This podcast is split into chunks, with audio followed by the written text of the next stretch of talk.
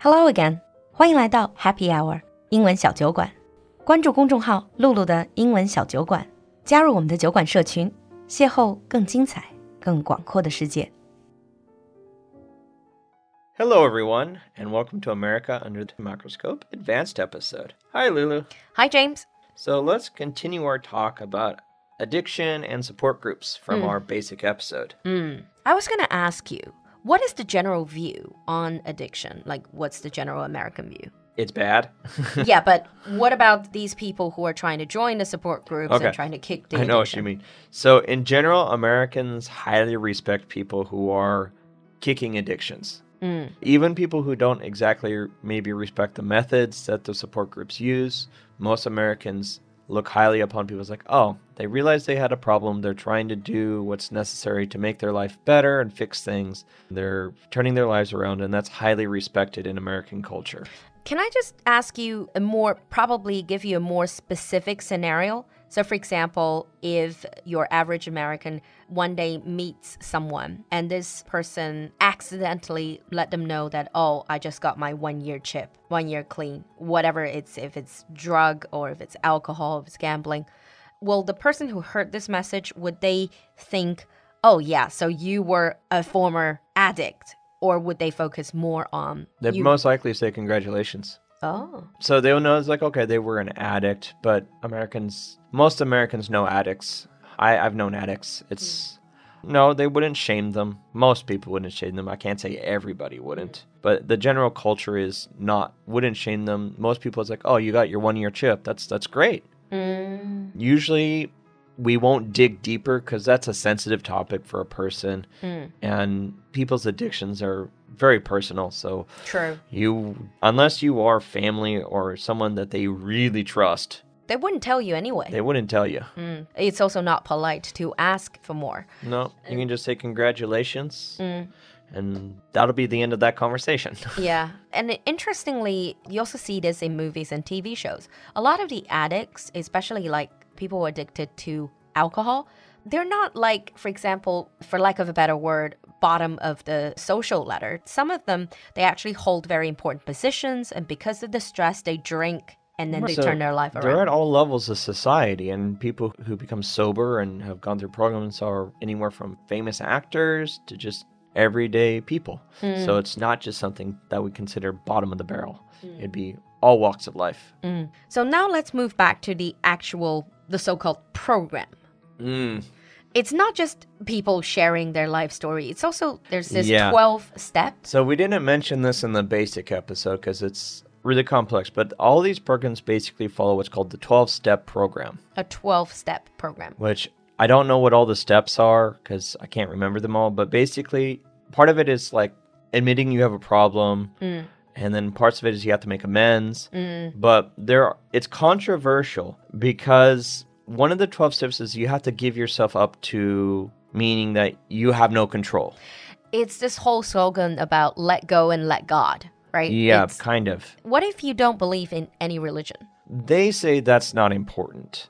But the truth is, there's a lot of religious messaging in these support groups. This is mm. why they're at churches in a lot of cases. Mm. And a lot of people use religion as one of the tools to break the addiction. But then they just get addicted to religion. That happens, yes. So the truth is about a lot of these programs is something they don't like to talk about mm. is they fail more than they succeed. Mm. Because I guess they talked about that on Mom as well. You get almost like addicted to going to the group because you feel like you personally you don't have any power because Right. that's what the whole program That's the program's like you have no power over this. You got to admit that you have no power. And so what ends up happening is for a lot of people is they just end up shifting addiction. yeah. Because if they have addictive personality, then they'll just move on from one thing to another. Yeah, so it might be the, they might become addicted to the group itself, like you mentioned. They might become addicted to religion. They might common ones like they go from alcohol to um, like Gambling. smoking, gambling. Mm-hmm. This is all. So the big problem with it is like addiction is complicated, and you can't apply a one size fits all mm. solution to it. Yeah. people are complicated. Yeah. I remember talking to some British people about this. This is why initially I was asking you, it seems more popular in the US. And then it seems like a lot of people they don't really understand why you would tell someone who's struggling with addiction like you are powerless, you're powerless. If you keep emphasizing this message, they wouldn't feel empowered to kick the habit. They would actually feel like they can just blame this on everyone else, mm-hmm. on whatever instead of themselves. It's like, it's not me, it's the alcohol. Yeah. Or it's not me, it's the drugs. Actually, they are TV shows or programs that makes fun of that, that sort of pokes fun at that sort of attitude. Yeah, because that's actually the modern medical view right now is that's a bad message to send. Hmm. Because the more modern ideas, if you talk to more modern therapists, psychologists, and doctors, they'll tell you in America if you want to fight their addiction, you have to get to the root of the addiction. You have to find out what is driving the behavior mm. for the person to make this choice. Because they had to make the choice to use alcohol to basically what we call self medicate. Yeah. So, with any of these substance abuse, I think obviously, if you deeper, there's always a reason, whether it's stress or if it's childhood trauma, there's always a reason. And without healing that, without addressing that, you're always going to run the risk of falling off the wagon. Yeah, you always you're almost guaranteed to fall off the wagon. Mm. So what they recommend nowadays, if you talk to doctors, what they'd recommend for fighting addiction, they might recommend support groups, but that are not twelve step, mm. just just general support. So mm. they just places where you can talk and share because that can help people Mm. if they're having cravings to talk about them. They'll also talk about talking to a licensed therapist mm. who actually is trained in addiction to help people navigate the problem, help them to, you know, get to that root problem, cause it. In some cases, medication. Because there are nowadays medication that can help with addiction, mm. and the doctors can help with this. So there's a lot more we can do. And it needs to be more It just needs to be more scientific. Yeah, I guess sometimes it's not a simple willpower sort of thing or having a few friends there to support you. Like you said, addiction to anything is much more complex than that. In China, we don't really talk about alcoholism that much, but what you hear is like sort of like shopping addiction Or or, video like game addiction. video game addiction, which caused a huge controversy a few years back. But another thing that really makes me think, especially when I was watching programs like Mom, they had this one episode of one of the ladies who used to go to AA with all the other characters. She basically stopped going and they went to check on her to see if she fell up the wagon. And she says, You know what? I now turned my life around. I realized my root problem was not really alcohol, was because of my lifestyle.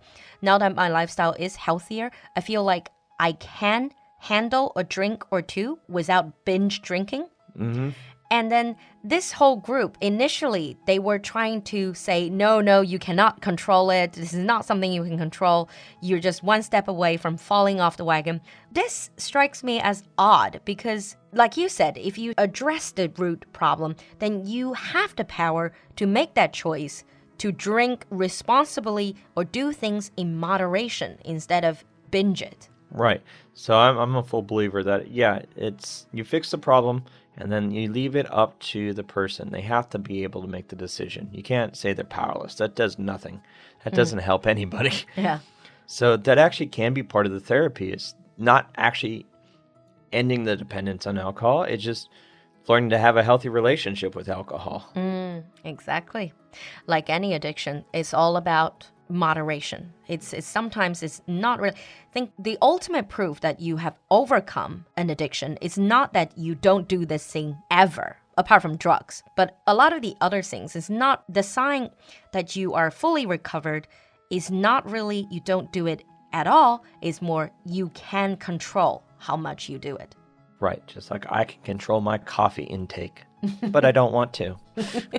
All right. I know this is a big topic, it's a heavy topic, but if you feel like you have any sorts of uh, stories with any sorts of addiction, for example, like shopping addiction, some of the lighter ones, if you feel like sharing, can't wait to see your comment in the comment section.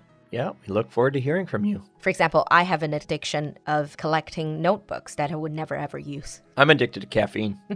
I think we'll figure that out. On that note, we'll see you next time. Bye, everyone. Bye.